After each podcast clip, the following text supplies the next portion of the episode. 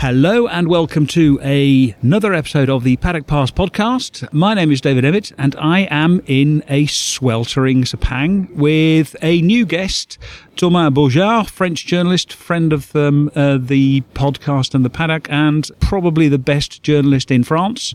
Uh, knows everything, knows everyone in the Paddock, knows uh, stuff that he's not supposed to know.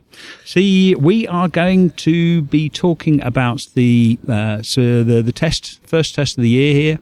Uh, lots and lots of interesting things to talk about. It's been a fascinating test so far because of uh, all the new developments which have been shown the new engines, new aero, new riders, riders switching. There's a lot of um, uh, an awful lot to talk about. But is it a little bit early to be drawing conclusions, Thomas? Um, hello, uh, hello, David. Hello, everyone. Thanks for the kind introduction, for the kind words. Um, yes, indeed. I think it's you. You're always tempted to be drawn into early conclusions here because there's a there's a feeling of first day at school. Everybody meets each other uh, already. Everybody's is excited to meet each other at the airport. Coming here, also in um, the paddock is a real family. Uh, even if there are rivalries and people are just basically most of them are friends. Um, and so, uh, like all families, they all hate each other. That's it. so, I mean, yeah, but it's it's a really nice environment to work with. So we're lucky, uh, but we know it. And so you arrive, you see the bikes, you see lap times, and immediately you think, oh yeah, uh, Honda is better, or Ducati is better, or Yamaha is better. And then after three days of testing, we, the the picture that emerges emerges is already a bit different. I take uh, the uh, an example. Uh, you take Xavier Simeon. In three days, he almost um, improved his lap time for three seconds. So it, going from 203 to 20. And on, on Ducati, that is two years old and is regarded to from some people in the paddock to be uh, an old machine. And Ruben Xaus, his coach, is saying, yeah, but when you're a beginner in MotoGP, having a two-year-old bike is fine. So yeah, there's a lot of things happening, and it's hard to not to be misled. Uh, one thing, one thing is for sure is that all the main people we talked to were all all seem to be really happy about uh, the material, the new material they got, and it seems that uh, we're in for a really good season because it's going to be tight. Completely agree with that they does seem they seem a lot happier than they have been in previous years. There have been years where uh, people have been you could read between the lines of what people were saying when they were saying, uh, yes, the engine is okay, when what they meant was the engine is terrible, but I hope we can fix it in time. Whereas now everyone is a lot more confident about it. Everyone seems to be a lot closer to sort of understanding the full potential of their, uh, uh, of their bikes. Um, also, I think the, we've been quite lucky because we haven't missed a lot of track time. Uh, quite often, you know, you'd miss the end of, uh, the end of the day from, from, uh, the rain and you'd often miss like a couple of hours at the start of the day. I think on Monday we were we lost maybe two, maybe two three hours of testing at the start of the day for the waiting for the track to dry out. But even then, there were a lot of bikes out because they were all getting time on wet tires. Um, uh, yesterday we what lost maybe an hour, hour and a quarter, something like that. Uh, and to day I thought I'd have a bit of a lie in because I thought the track would be wet, but I was very mistaken. It was bone dry and riders were really hard at it at, uh, from the start. And so far, uh, Jorge Lorenzo has managed to um, smash the formal uh, unofficial record. Well, smash, that's the wrong word. To uh, just scrape a little bit off of the uh, the uh, former lap record set by Marc Marquez in 2015 with a 58.83, I think. Uh, yeah, yeah. I mean, this is impressive given given that he, he done that time shortly before midday, so in sweltering heat.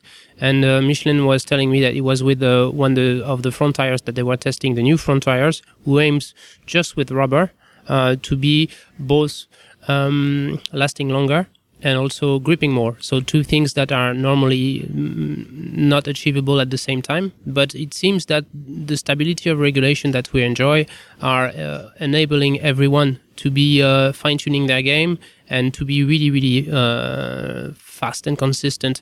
Um, it also depends on your perspective when you when you judge about the conditions of the track. Uh, I was talking to Casey Stoner um, three days ago and he told me, yeah, the the the uh, Casey Stoner is always quite radical when he th- speaks about things, and he said, yeah, the people in charge just destroyed the track. Uh, it takes six hours to dry. I cannot work in these conditions.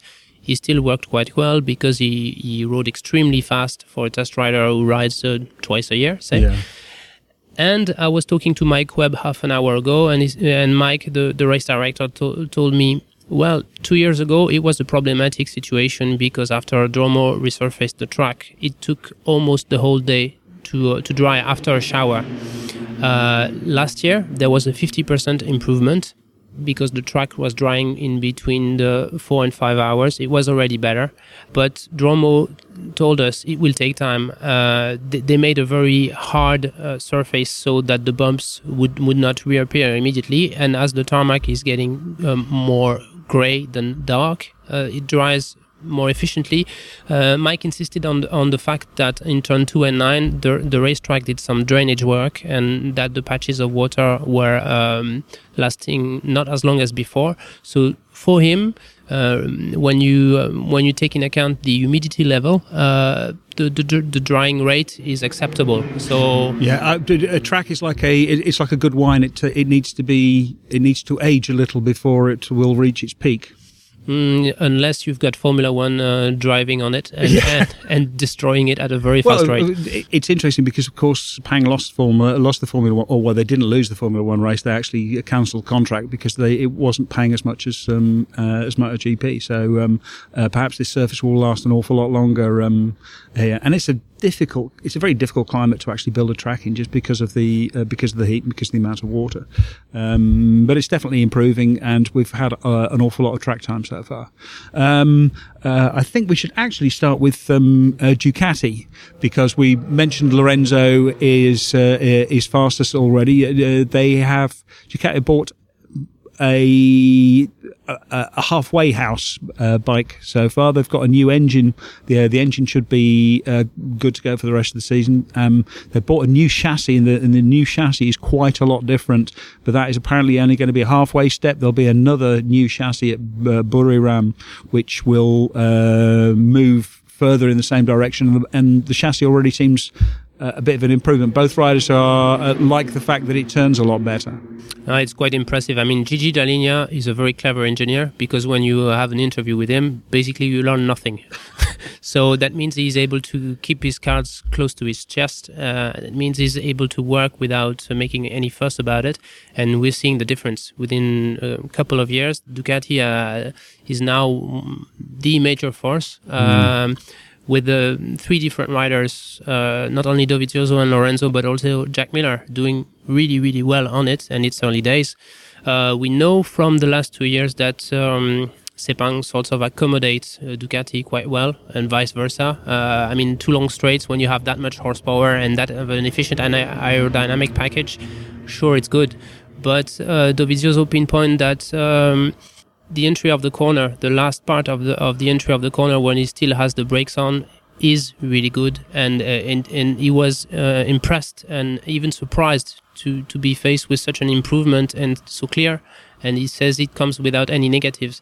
Jorge Lorenzo has got the same positive comments, and I went trackside uh, three days ago to uh, to watch him in places like. Um, turn four, which is normally quite annoying for, for bikes like Ducati because it's uh, it's not a hairpin, but it's a very tight corner in terms of radius, and it's also off camber. Uh, and uh, and Lorenzo was using only three quarters of the track to get in instead of uh, the the full uh, length of the track up until the curbs like he did with Yamaha, and he did that with ease. So. Um, the fact that Lorenzo is using tighter lines shows you the efficiency of the chassis and the lap times here at least shows that the bike is really efficient. Yeah, I mean, I went to watch uh, uh, up at sort of turn one, two, three last year, um, and what I remember there is seeing how Lorenzo was really struggling to get the bike uh, turned. He was practicing deeper into the corners and also trying to get round, uh, uh trying to get around the corners, but he was running wide all over the place, and it, it was um, it was making a real dog's breakfast of the corners. Uh, then, I mean, he, obviously he's got a year of experience under his belt, so he's much he's adapted his riding style to the Ducati a lot more. But uh, but the Ducati is clearly uh, a much better a, a much better bike. Um, I, I, found it interesting that Lorenzo uh, started calling it much more of a. This is now more of a Lorenzo's bike.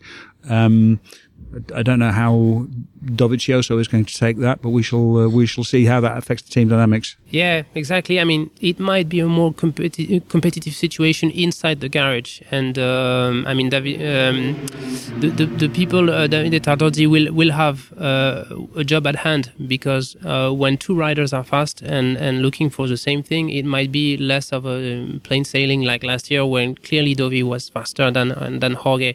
Well, we saw we saw a little bit of that last year when uh, at the end of last year the last few races when uh, Lorenzo was actually quick and, and, he was quick enough to challenge Dovizioso and he started getting in in in the way of Dovizioso in the in the run up to the championship. But um, uh, I mean, everyone talks about sort of what happened at Valencia, but then again, Dovizioso was never going to win at Valencia. He, he, his challenge to try and beat Marquez there was was almost impossible, um, uh, just from the outset. But uh, yeah, I, I, I, I can see that there will be a certain amount of problems. Obviously, the uh, contract situation is that they're both up for contract. In fact, almost everyone is up for contract. Um, Danilo Petrucci has a uh, an option, or he has in his contract that if there's an empty seat in the factory team next year, uh, he has the right to go to that uh, seat. And he's done a lot. He's looking really, really thin. He's lost four or five kilos. Although someone said, was it you who said that that he'd, that he'd heard lots of different numbers about he'd lost four kilos, or he'd lost eight kilos, or he'd lost ten kilos. He's lost a lot, a lot of weight since last year. I mean, I don't know the, the exact figure. All I know is that um, uh, Danilo's weight is tends to do tends to yo-yo. I yeah. mean, he used to be like a, a baby, baby face uh, a few years ago when he was an uncompetitive machinery with uh, together with uh, Giampiero Sacchi, and he went really really thin two years ago again. Yeah. Then uh, then gained a little bit more weight and.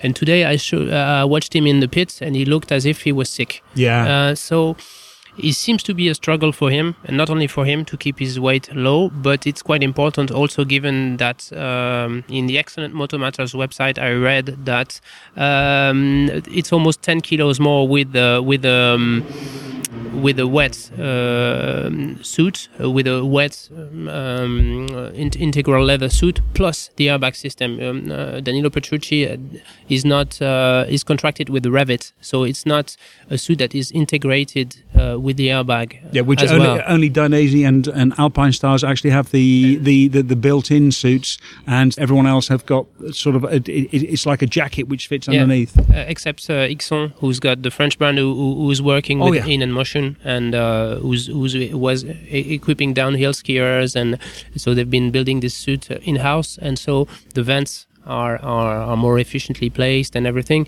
and especially here in, in Sepang, it's quite crucial because. Um, for everyone, anyone who's been already testing a racing bike, this is much different to. I mean, 11 years ago, I had the opportunity to to test ride all the MotoGP bikes in in Valencia with all the journalists, and we were amazed at how much heat uh, uh, the, these engines were producing. The, the, the Ducati engineer at the time, Corrado Cecchinelli, uh, who now is technical director, told me it's a compromise between drag and cooling. And I was, I mean, red as a tomato going out of the, the Ducati, Loris Capirossi, Desmosedici after five laps. Yeah, but there, there, I mean, there are lots of stories of people. I think Capirossi, certainly in the early years of the, of the Ducati, uh, was suffering with all sorts of burns. I remember also the open class, even the open class Honda, uh, Eugene Laverty rode for a couple of years. He was ending up with blisters on his foot from, from racing that that's why they have all these carbon covers. Uh, but I was talking to Vittoriano Guareschi when he was team manager and test rider for Ducati, and he said since 2006 things have dramatically improved and the cooling is much better but still when the ambient temperature is 30 degrees it's 50 on the ground and you have to be close to your engine that is uh, i mean the temperature around the the engine must be 80 degrees you lose according to the clinica mobile one or two liters per day yeah. Uh, so people like danilo who are heavy built and and heavily built and and uh, also have uh, those those um, early glitches with with their with their uh, suits, uh, it can it can be a long and hard day in Sepang. Yeah, yeah, definitely. It's definitely been hard, uh, hard days. Um, uh, both Pramac riders actually do uh, looking pretty good. In fact, everyone on a GP17 is also looking pretty good. Um, uh, Tito Rabat, this, it's an incredible change. Both Jack Miller and Tito Rabat jump off a Honda, jump onto a Ducati GP17, and all of a sudden they're a lot quicker. Yeah, it seems like I was talking yesterday to Stefan Prein, who is riding coach for both Marc VDS riders, and he's an X250 rider uh, himself, and he says the Honda works on a really fine line, uh, both in terms of lines, in terms of riding style, in terms of suspension settings, in terms uh, of uh, engine RPM. You have to have everything perfect for the bike to be producing, to be delivering. Mm. And when you've got Marc Marquez and Dani Pedrosa, it's no problem. When you have riders that are really good but not as good, they really struggle badly. And you can see, I mean, riders that were uh, overlooked, uh, like Tito Rabat and Jack Miller, because they were having problems with, with their bikes you put them on a little bit more uh, competitive machinery and all of a sudden they can reveal their potential. Yeah so the, the, Ducati reminds me a little bit of the or the the, the, the Honda reminds me of the, the Ducati the 800cc Ducati where the where when the bike was right it was uh, it was pretty good but you had to get it into a, a, very very fine point and it seems like only the HRC engineers can uh, can get there because even uh, I suppose it's a testament to what LCR have been doing that um, uh, uh, Cal Crutchlow has been so competitive. They've been able to get the bike to the point where it is actually fast enough. So yeah, but uh, Cal was complaining yesterday. He said Beefy, uh, Christophe Bourguignon, his team manager, wants to run me in such a large, large testing schedule that uh, I should be there in five days. The technical people know that they have to uh, run through a lot of different things to make the Honda uh, obeying the rider. But if you have that, if you pinpoint everything, then you can have a winning bike. But it's a difficult task. Yeah, and that's the downside of uh, Cal Crutchlow's new HRC contract. It means that he actually does, has to put in the work, and um, uh, he's been used as as the workhorse for the Repsol Honda team. Uh, the w- what do we think of the Repsol Honda team? They've spent they've really spent this team working on or this test working on the uh, working on the engine. They've been bitten for the past two or three years by making uh, not making the right choice here in terms of engine. Uh, they've focused completely on it. They've got two uh, different spec engines here, s- slightly different, but um, uh, they seem to be uh, they seem to be sort of tending towards towards one particular. I think the latest spec engine. Uh, what what shape are Honda in? To me, worryingly good after Valencia last year because I thought, okay, uh, they already have the new prototype. The, proto- the riders are happy, and it might look like a Doohan year if if everything goes well, uh, goes in their in, in, in their way. And I'm happy to to see that Ducati and Yamaha seems to be on their A game because otherwise we could have been in for a boring season. Um, even though, to me, Honda remains uh, the to me, with Marc Marquez on it uh, and and Dani Pedrosa remains the the strongest proposition at the moment because because they don't have the electronic glitches that they used to have. Yeah. I mean, Marc Marquez was telling us yesterday, uh, two years ago, the bike was losing power in, in, in the straight, and then uh, the, the, the throttle connection was really really strange in the middle of the turns. We don't have that, and they're already refining their engine. Um, they've got an aerodynamic package that is really interesting to me. It could be really, really um, a godsend for for Dani Pedrosa because remember in all the, the, the, the, cold tracks he's got an awful lot of problems to uh, get his tires up to temperature and with a little bit more downforce even though so far he seems to reluctant to use it too much uh, it might be the difference between being able to heat up his tires and being com- competitive all round and being competitive only when the situ- the, the condition suits him. So, um, Marc being Marc and uh, like an extraordinary rider, and and and Dani having good equipment, they could they could prove really really uh, an uh, an efficient combination. Plus, uh, you've got Alberto Puig uh, standing in for uh, Livio Suppo, replacing him. And I think that Livio Suppo's strategy was to have Marc as a clear number one and, and Dani to help out.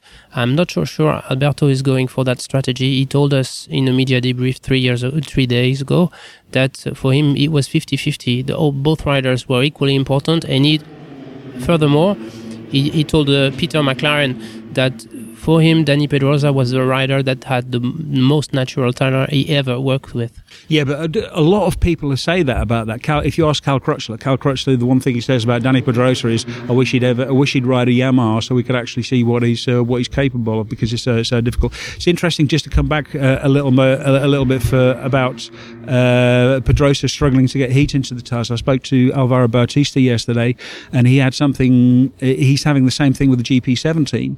Um, um, it's much more difficult to actually get in, uh, get heat into the uh, tires and, and, and grip, and so the, the, the rear is the rear is spinning. And if you're struggling to do that here, at uh, at Sepang, then wait till you get to sort of warm up uh, warm up at Silverstone in or a place like uh, a place like Phillip Island, and it's made worse by the by the aerodynamics by the by the winglets. You put the winglets on, and that loads the front, takes weight off the rear, uh, and again it makes it more difficult uh, because Pedrosa and Bautista both the, the two shortest, uh, smallest, mm. lightest riders in the paddock. For me, this is the only wrong thing about this winter's testing schedule. Obviously, Michelin needs data in Buriram, so riders will go from here, a hot place, to Buriram, an even hotter place, and then they will be in Qatar, and uh, then they will discover uh, what happens with the engine when it rolls in, in cold temperature, and with the chassis and, and, the tires when when they can be in cool evenings in, in Doha, because it can be not that hot, and to me, um, Michel Turco was asking that to, to Marc Marquez yesterday. Uh, don't you fear that you will be misled by these two tracks and you will discover too late that the bike is too aggressive engine wise and that there's a problem in in in the chassis uh, because it's going to be two weeks uh, before the, the the first race and you won't have time to react. And um, Marc said it's all, it's all right. We've got a, enough experience to, to deal with it and take all this in account. But to me, and that's why I don't want to be drawn into taking too early conclusions, is that it's only a part of the picture that we see here. Yeah, I mean th- th- that's exactly what happened in 2015. In 2015, they got it horribly wrong. The, the engine turned out to be really very, very aggressive, and they didn't realise until it was uh, uh, until it was too late. Until they got to the uh, Qatar test, and I think the Qatar test then was the week before the race, and so it was uh, they had absolutely no time to fix it the funny thing, the ironic thing is that Honda had one occasion to test that. It was during the, the Jerez test, but they chose to skip it. Yeah. Surely with good reason, maybe to give the engineers more time to develop the second spec of engine. But it remains a risk. Yeah. Because yeah. Um, they they're not gonna do they're not gonna be 100% sure of what they're they will be doing up until they're in Qatar. So we might be in for a surprise. Yeah, but on the other hand, they had Cal Crutchlow at uh, at the Jerez test in November, and Cal was complaining about the amount of work he had to do. I think he. I, I forget whether he was there for two or three days, but he was I mean, he was at it from the, the, moment the track opened till the moment it closed. It was uh, it was a very very busy schedule mm. for him. So um, yeah, they have learnt their lessons uh, from from the past, and it's been um, uh, it should be a little bit of a different year for them. But we shall we shall have to wait and see. Um, moving on to Yamaha, I mean, if anyone is going to stop Marquez, then uh, Maverick Vinales and Valentino Rossi would be the obvious candidates. They made again. They were another uh, uh, another team, another factory that made a big mistake in 2006 in 2017. Uh, ended up with completely the wrong chassis. Uh, in part perhaps because they were misled by the fact that uh, that Maverick Vinales was so incredibly quick throughout testing, and then they got into the 2017 season and found it, found they really struggled with with grip. They've gone back to a chassis which is based on the uh, or well, they've more or less thrown away the 2017 chassis. Well, it, or rather, handed it off to Johann Zarco, but more about that For in a moment. yeah, exactly. Uh, as a way to slow him down, presumably, um, uh, and uh, designed a new chassis based on the uh, based on the sort of development direction of the 2016 chassis. And both riders are really ha- really happy. I mean, it's surprising. They were both quick at the you know it was a, a Movistar Yamaha one two yesterday, the second day of, uh, of, of testing, and all looking promising. Yeah, this is true, and this is good for us because uh, once again, uh, Honda looked ominous at the end of Valencia, and now it seems that not only Ducati but also Yamaha are catching up, and this is good news. Of course, uh, Maverick and uh, and Valentino didn't forget how to to ride within the space of a year. And I was talking at three days ago with Wilco Zeelenberg, who's doing uh, track analysis, uh, who's acting as track analysis uh, manager for uh, for Maverick and and uh, used to win a Grand Prix in 250 in the German Grand Prix in 1990. So he, he knows what, or 1992. I have to check. Uh, he knows what he's talking about, and he's really really good at pinpointing things from the track. I've been with him on track side many times, and he had to tell me to show me precisely things like uh, look at the wheels or uh, look at the way his foot is moving uh, in order to, to be at the time it was with Lorenzo. And then you can see you can see what he's looking at and how he can help the rider. But uh, Wilco is a real asset to that team. And he said last year we started off with Maverick really really strong. And then uh, when Michelin changed the profile of the tire, Maverick got lost. Not only Maverick, but the whole team. Uh, I objected that between uh, after Argentina, there were already some some problems, and uh, I mean, remember Maverick crashing. Yeah. Uh, out of the lead in, in, in the States and losing confidence. And he said, yes, okay, the riders did some mistake as well, but we, we can really blame the tires for the fact of getting lost. And we thought we, we, uh, we took the wrong chassis. Uh, this year, the Valentino was saying that uh, the evolution they've they've they've started to grow from the 2016 engine is is not much. It's details, but still, it gives him confidence, more feedback from the front, and and good lap times when he's pushing. So a logical way to ride the bike. So it would be interesting to see uh, how the two Yamaha fares, because on top of that, they've got an engine that is more powerful and more linear, linear in power delivery. So it should mean that the drop in in in uh, in rear tire uh, performance would be lower here in Sepang uh, Maverick said it was 0.4 seconds on the first on the first day between lap zero and then lap 20. Um, but Sepang might not be the, the worst track in terms of, of tire usage, uh, tire consumption. So l- let's see. But if if if these performances are confirmed, uh, if these results are, are confirmed for the Yamaha official team at Sepang, yeah, they they're a force to be reckoned with. Uh, yeah, and again, also a lot of things are changing this year just in terms of tracks because uh, Jerez and Barcelona have both been re- resurfaced, and they were just terrible tracks for Yamaha. Silverstone is being resurfaced, and even though the Yamahas didn't really struggle at Silverstone, it's again it's going to help them um, with uh, factors like. Um, uh, tire degradation. There is, th- th- they, there are fewer tracks which which could cause them a uh, a problem this year. Yeah, this is. I mean, we're thinking right now, and trying to trying to guess what's going to happen, and that's the glory of the sport. We have so many informations. We've been fed with tons of information for three days, yet we ignore the outcome of all this, and this is great because. I mean, I was talking uh, briefly to uh, to uh, Mike Webb, and he said, "Yeah, the, the, the this is great because uh, everyone seems to be performing good, and that's what we want." Yep. Yeah. Also, uh, aerodynamic wise, I mean, uh, they all seem to copy each other more or less. It Yeah. was, I mean, Peter McLaren I had an interview with Danny Aldridge, the technical director, and and and Danny said. Um, yeah, this is what we want. We we want um, all the factory to ha- to be in the same ballpark aerodynamic wise, so that there's no there's no big difference. We have to fine tune the regulations, but Yeah, uh, well, I heard that there will be 2009. There'll be new aerodynamic regulations in 2019. Um, uh, but first of all, uh, Danny Aldridge has to send a proposal for changes to the MSMA, and the MSMA have to agree it. And that's that process is going to take a whole year. But the idea is to get to, uh, simpler to simplify a little bit because there's a lot of unhappiness about, especially about Yamaha's uh, solution because they, that, that base it looks like a winglet, but it isn't quite. A, it's not technically illegal because there's a little loop of uh, material sort of uh, t- taking uh, taking it back to the uh, taking the winglet back to the fairing. no, this is this is true. I mean, this is extremely hard to establish uh, a fair regulation, and I think uh, Donna Horta and uh, and the people in charge are doing an extremely good job because we haven't seen in 69 years of, of world championship a championship so tight i mean in the 70s agostini was something sometimes winning with six or eight minutes in front of the the second guy My favourite story is the fact that um,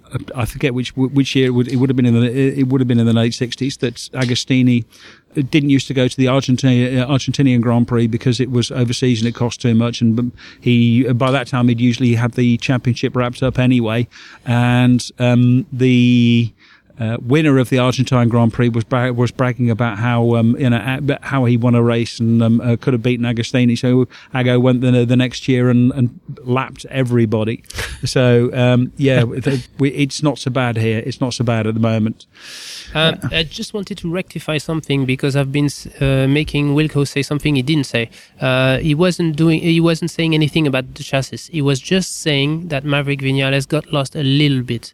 Um, in between race three and race six. But the major blow for Yamaha was the change of profile, and yeah. he's happy that this year, uh, um, Michelin has decided only to be uh, trying two different front tires with a little bit more grip and duration and not changing th- something in the middle of the season. He insisted on the fact that if Michelin did that, it was uh, because of a majority of riders requested it. But the problem is this type of situation tends to destroy the work of factories that have been developing their engine and chassis for yeah. the for the whole winter. So um, people want to be uh, really um, really prudent about that because because uh, remember uh, a few years ago when Dorna decided to to put on uh, to change the weight regulation yeah. uh, mid December, and, and that infuriated Casey Stoner, and rightly so, because um, HRC has, had been spending millions to develop a bike that one then was irrelevant. But today, I mean, when we look at technical regulations, we have factories like Aprilia being able to compete with Honda. I don't know what the budget of HRC is. Yeah, I know. The, I mean, the size of the engineering department are completely incomparable. uh, incomparable. yet, I mean, I was talking to Romano Albesiano, uh, the mm, in charge of the development for Aprilia yesterday, and he said, "Yeah, we've been working really well." And Espargaro said, "Yeah, MotoGP is getting crazy uh, uh on a 5.5 kilometer. I'm only 0.5 second away from the pole, and I'm in 11th. Yeah. So I'm happy to be in here, and I'm happy to be in this championship. So." really fair played uh, to the people establishing the regulation. Uh, first, Corrado Cecchinelli and Mike Webb uh, and Danny Aldridge, because what we all the, the top top-notch racing that we have, it's because of this. Yeah, and also to Carmo, uh, Carmelo Ezpeleta because he managed to persuade the factories to accept the uh, uh to accept the regulations, which he did with, uh, from what I've heard, an awful lot of blackmail and um, uh, and underhand methods but it worked. That, I mean, Shuhei Nakamoto three years ago was threatening him to leave the championship, yep. and there was a political battle. And, and the way I heard that story told was that um, uh, uh, Ezpeleta said uh, told Nakamoto, "Okay, that's."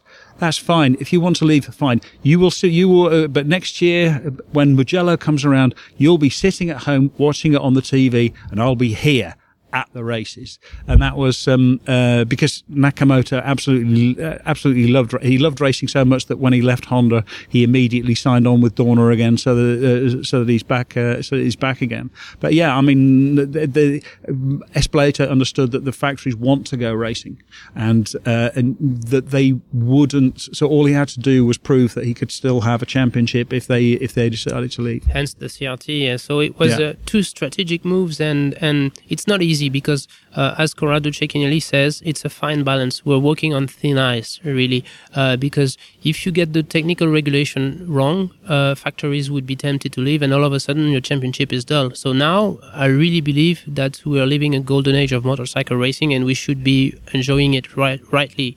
So, I mean, to see all the, these uh, factories being competitive, I know it's early days, but it's a really good sign for MotoGP in general.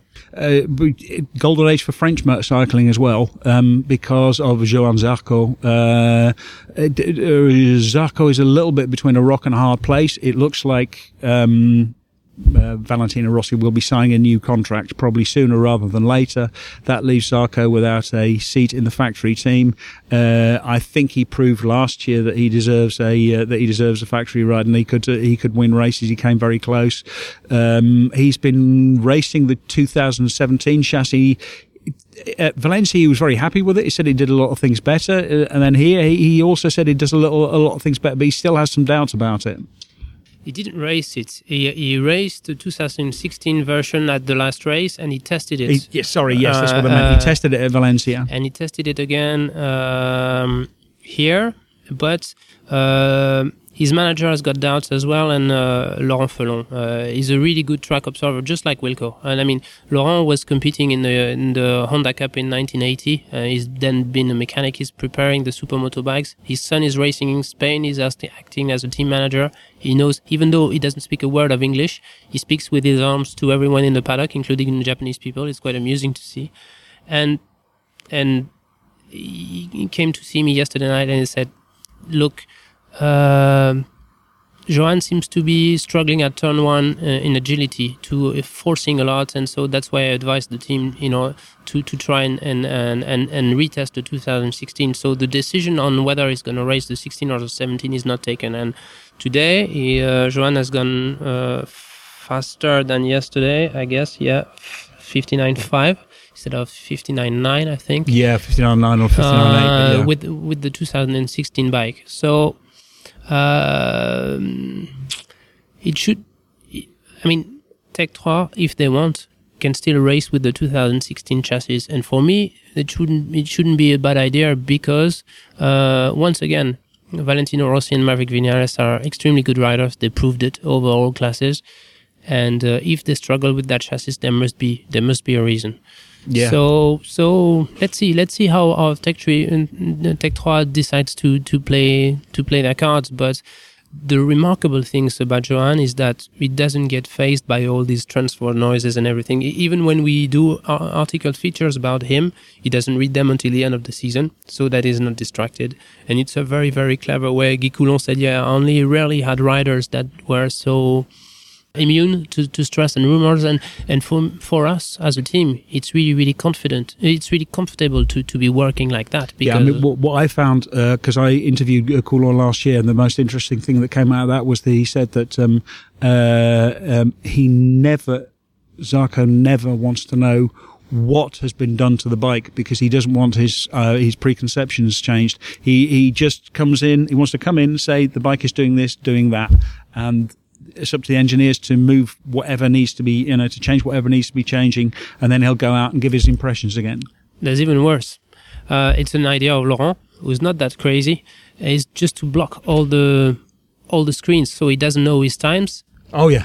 And just rely on his on his feeling. Yeah, uh, introspection racing yeah. said, just like for instance, Sir says, uh, racing, a truly, truly mental racing. Yeah, I mean, uh, Freddie Spencer, I was lucky enough to be in his uh, um, riding course for two days, and he's an amazing uh, teacher as much as a racer. He's, he's able to, to teach a complete beginner to go reasonably fast, and then he's able to teach anyone to go faster.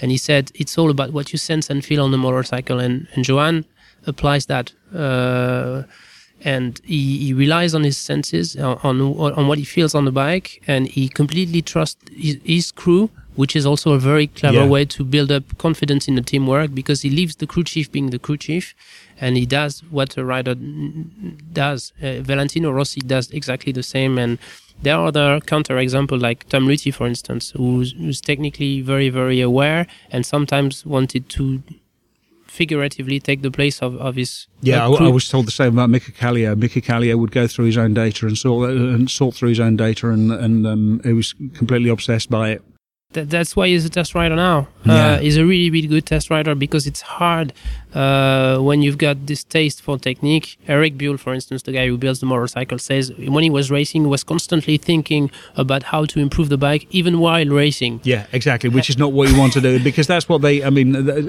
Marc VDS uh, team told me sometimes that they would get uh, annoyed by Kallio because he'd be spend all his time looking at the data and in the end they'd just say, Mika, shut up, sit down. This is what you've got. Go out and race it.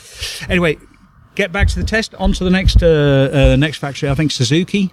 Um, they have new engine, new chassis. Um, uh, they uh, again, most important thing here is to is to get the, the, the engine right because they made such a mess of it last year.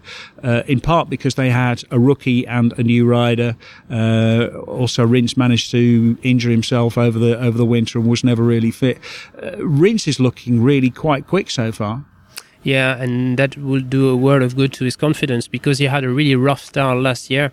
I mean, he was testing in Valencia, the track was really cold, and he, he got caught off guard in a place where usually people don't crash that much. That might have been some some fluid on on. Uh, it's just outside of turn uh, 11. You, you're braking before the chicane and, and the fast sweeper, the the glorious left-hander, uh, Mhm. while you see the bike drifting, and in within the space of 10 minutes, the two Suzuki went out. Uh, completely destroyed his bike, and and then and Rins Rins got an injury, uh, two vertebrae, I think, Yeah. and then he came back, got injured in training, came back in the states, broke his wrist. Yeah. So pff, it's a bit of a knockout start. Yeah, he, And- he didn't really get going until the second half of uh, uh, the second half of, uh, of 2017. Yeah. So it was a it, it was a slow start, but he, he really looks on the pace now. He looks like a, a an updated version of Kevin Schwantz. Really, really natural and smooth on the bike. Uh, um, some some co- riding coaches says that you're the big, the rider is the biggest steering damper on the bike. You have to be loose, otherwise, uh, you, you all all all what upsets the bikes, uh, you make it even worse. Yeah. It, it's easier said than done at these speeds. And Alex Rins, ever since he was a Moto3 rider, always looked really, really f- smooth, fluid, and uh, a, a, really a joy to, to, to watch in Moto2 when he was drifting his bike and staying on the line. And ob- he's an obvious talent. But to go from there to being a top MotoGP racer, it's a big, big step. And, And especially when the field is already so competitive. I mean, you know, if you were a talented Moto2 rookie, maybe f- five years ago, you could come in and you, you, you had three guys to beat. Now you've got five, six, seven guys to beat, and um, it gets it gets more and more difficult. Yeah, yeah, true. Plus all the media attention. So Johan Zarco was saying last, uh, last year that uh, six years in front of the whole field in, in, in MotoGP got him more famous than two world titles in Moto2. The media Yeah. attention is so much bigger. You're so much under the scrutiny of everyone that uh, it adds a lot of pressure. Um, luckily for Rins, he seems to be like mm, he seems to be cool as a cucumber. Yeah. He seems to be a really cool character, and it doesn't seem to be affecting him too much but you still need a really good machinery. So I went up to, to talk to Sylvain Guintoli, who's, who's doing a lot of testing for Suzuki this year. He's got a contract. He's, he's going to do wildcards. He, we, he doesn't know yet how many.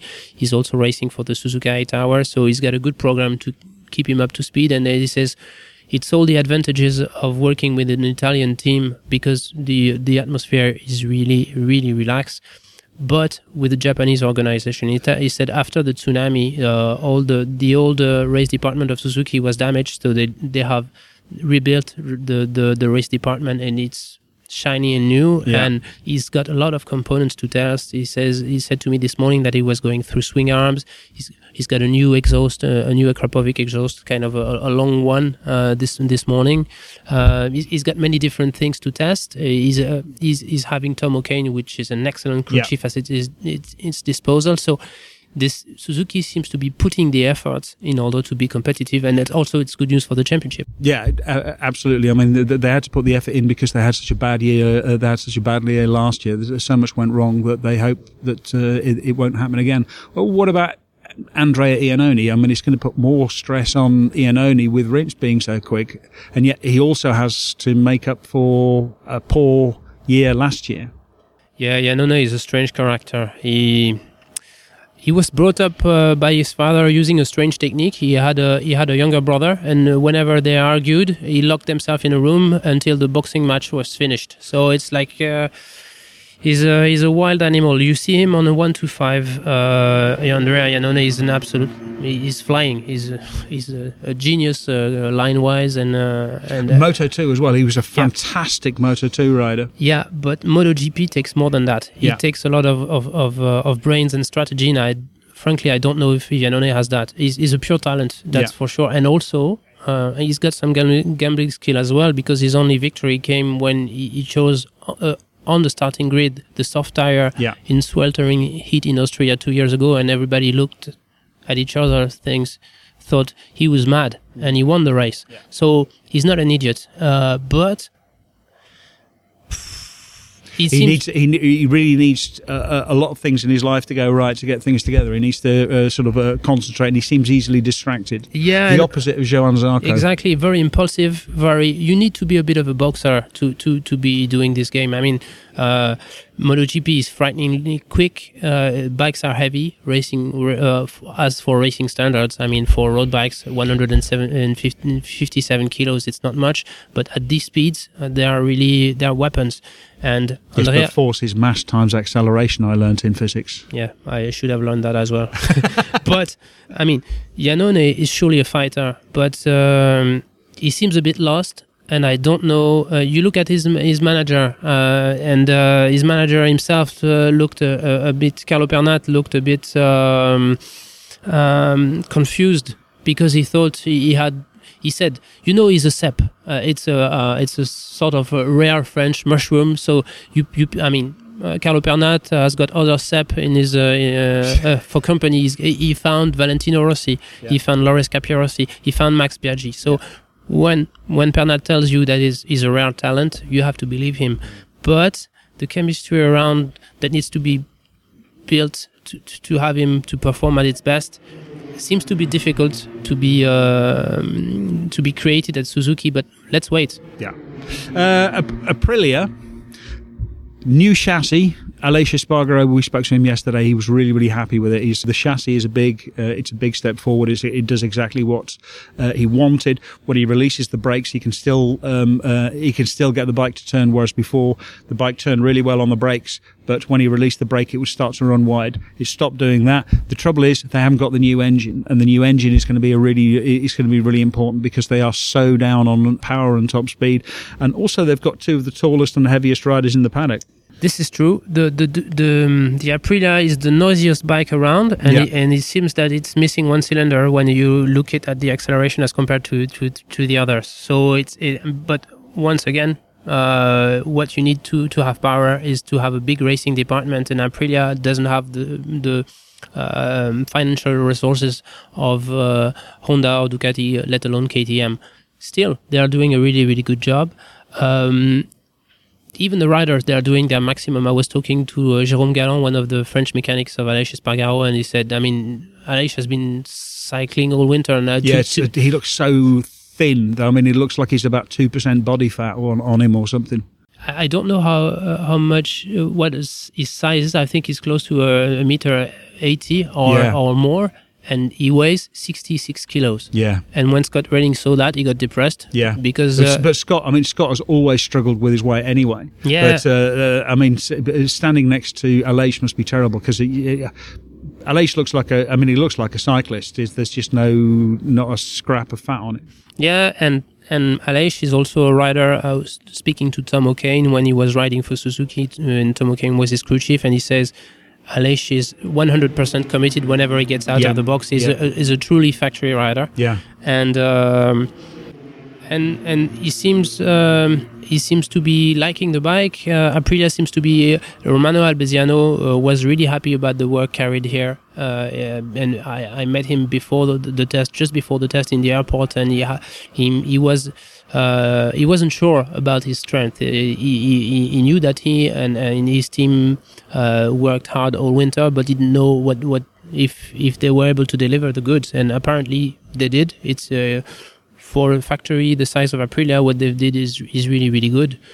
But but they will need more horsepower to to, to catch up. That, that that's for sure. And we will have to, to wait for, for the the coming test to see whether that comes or not. yeah. So we, we can't really make any decisions about uh, about Aprilia until. Um, well, really, until we've had the first couple of races when they're using their engine. And again, they have concessions, so they can actually bring it. They could bring an up- updated engine sort of later in the year.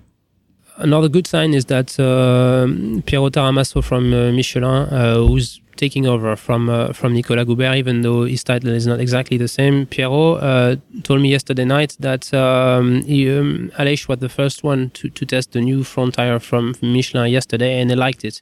And uh, with this, I mean, Aleix is really, really uh, demanding on the, on Yeah. the front tire level Yeah, because he's one of the latest. He's one of the hardest breakers, uh, and really carries a lot of break, uh, a lot of break deep into a corner. Yeah, and a lot of uh, a lot of speed inside the. Uh, I mean, when you have a bike that is down on power, you have to make up for, Yeah. for the speed elsewhere, and this is this is this is also a big risk. But uh, Aleix seems to manage it quite well, and uh, so there's a few good signs, but it's it's too early to say. Yeah, it's all right. The, Yeah. it, it will be all right for them. Finally, KTM the Austrians. Uh, last year was the, the rate of progress was amazing, and they gambled a lot of times. They gambled on a new engine, uh, they gambled on new chassis, and every time, um, every time they gambled, it seemed to pay off. Um, this year, it's much more a question of evolution. They are at Sepang. They're mainly trying to set a baseline so that they've got something to start from. Uh, start with. They know where they're starting with. Um, uh, what they're starting with at the start of the season, um, and can progress from there. It's a slightly different approach. But what can what can KTM do this year? I think the fans will be deceived uh, because it, it, will be nowhere as spectacular as it was last year. Mm. Going from 20 to 10 is already an achievement, but going to from 10 to 5th, uh, it's twice as hard. That's it. And I mean, the fact that Pol Espargaro crashed and all of a sudden you have got Bradley Smith languishing down in, in the test sheet shows that uh, it's not easy. And uh, they, they will need a top rider. I mean, yeah. Uh, both of, of the, the current riders are fast but uh, in order to do the last step, they will need a, a, top rider. It's it's on the cards for 2019. But uh, what they will be doing this year is refinement, and uh, hopefully it works. I mean, Pol was lucky enough not to fracture his ankle, and he will be there in Buriram. Uh, Philippe, the press, press officer, told me that this morning. But uh, I hope they won't get discouraged by the fact that they are not making the strides that been, they've been doing last year apart from that, they've got a great technical team. Yeah. Um, they're working in a very logical way. They've got a great test team too. So I can't see why they, they, they won't build up on experience and use any opportunity to score an even better result than, than last year. And the, the other big advantage they have, they, they've actually got a year of data because there were places, for example, Argentina last year, they'd never been to Argentina. They knew nothing at all about the track. And so they're sort of having to, they were watching the footage, the onboard footage of uh, onboard laps of um, uh, of the other bikes around tracks to try and figure out their gearboxes. Last year, Bradley, uh, well, both Bradley and Pol said basically the Friday was wasted. The Friday was just was almost like a shakedown test. Mm. Uh, the tracks where they hadn't tested because they they had absolutely no data. Whereas uh, this year they will go there. Friday will be a proper practice. They will start with the baseline. They'll have an idea mm. um, uh, and be able to work from there. But yet, you see that Pol was one of the was the first guy to uh, injure himself this season. He yeah. clearly he wants more, and the problem is that he's gonna be to balance that ambition with the risks. Yeah.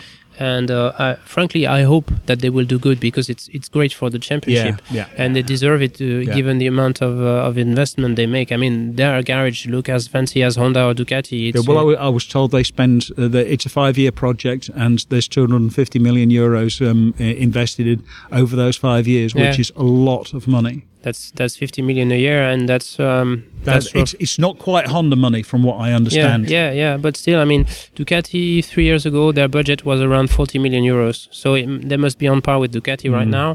And frankly, you you look at the bikes, uh, you look at the way the team is is set up, and this is to have that level of competitiveness uh, after only a year is is remarkable and I don't remember who told me that. It's one of the crew chiefs. Uh, it's not Guy Coulon, but uh, one of the crew chiefs that uh, in working in MotoGP told me that yeah, you put Marc on, on one of the KTM's right now, uh, easily it's a podium. Yeah. So they're gonna have to bide their time a little bit but I'm confident in midterm. Yeah, but, but, to be where where they are in just their second year, it's it's it's, it's ridiculous. It's taken other other factories years and years to get that far. Yeah, but I think the big advantage KTM has is how quickly they react. Yeah it takes just one phone call to the CEO Stefan Pierer, to buy a new test bench, whereas in, in Honda it might be taking two I don't I don't know a lot more time because they yeah. have to do meetings and stuff like this. It, it, has to go through the full bureaucratic process. People have got to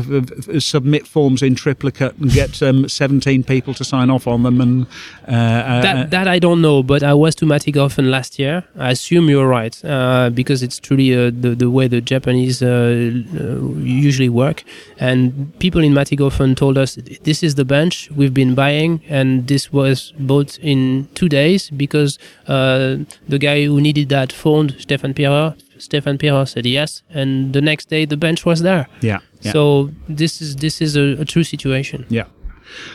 Looking forward to 2018. Big time. as are we all. Right. Well, thank you very much indeed, Tom. That was extremely enjoyable.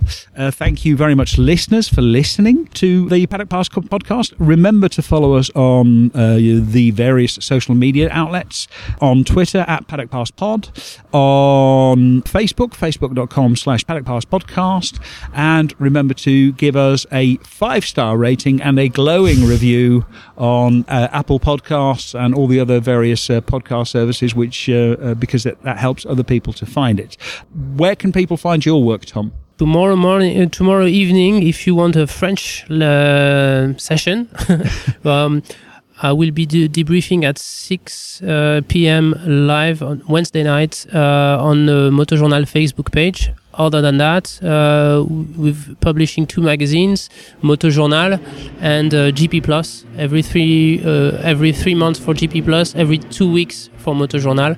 And and thanks thank you, David, because uh, it was my first time for a program in English, and it's quite enjoyable. It's a it's a new exercise, and it's a great exercise. Fortunately, you speak fantastic English, so it's been uh, it's it's been great.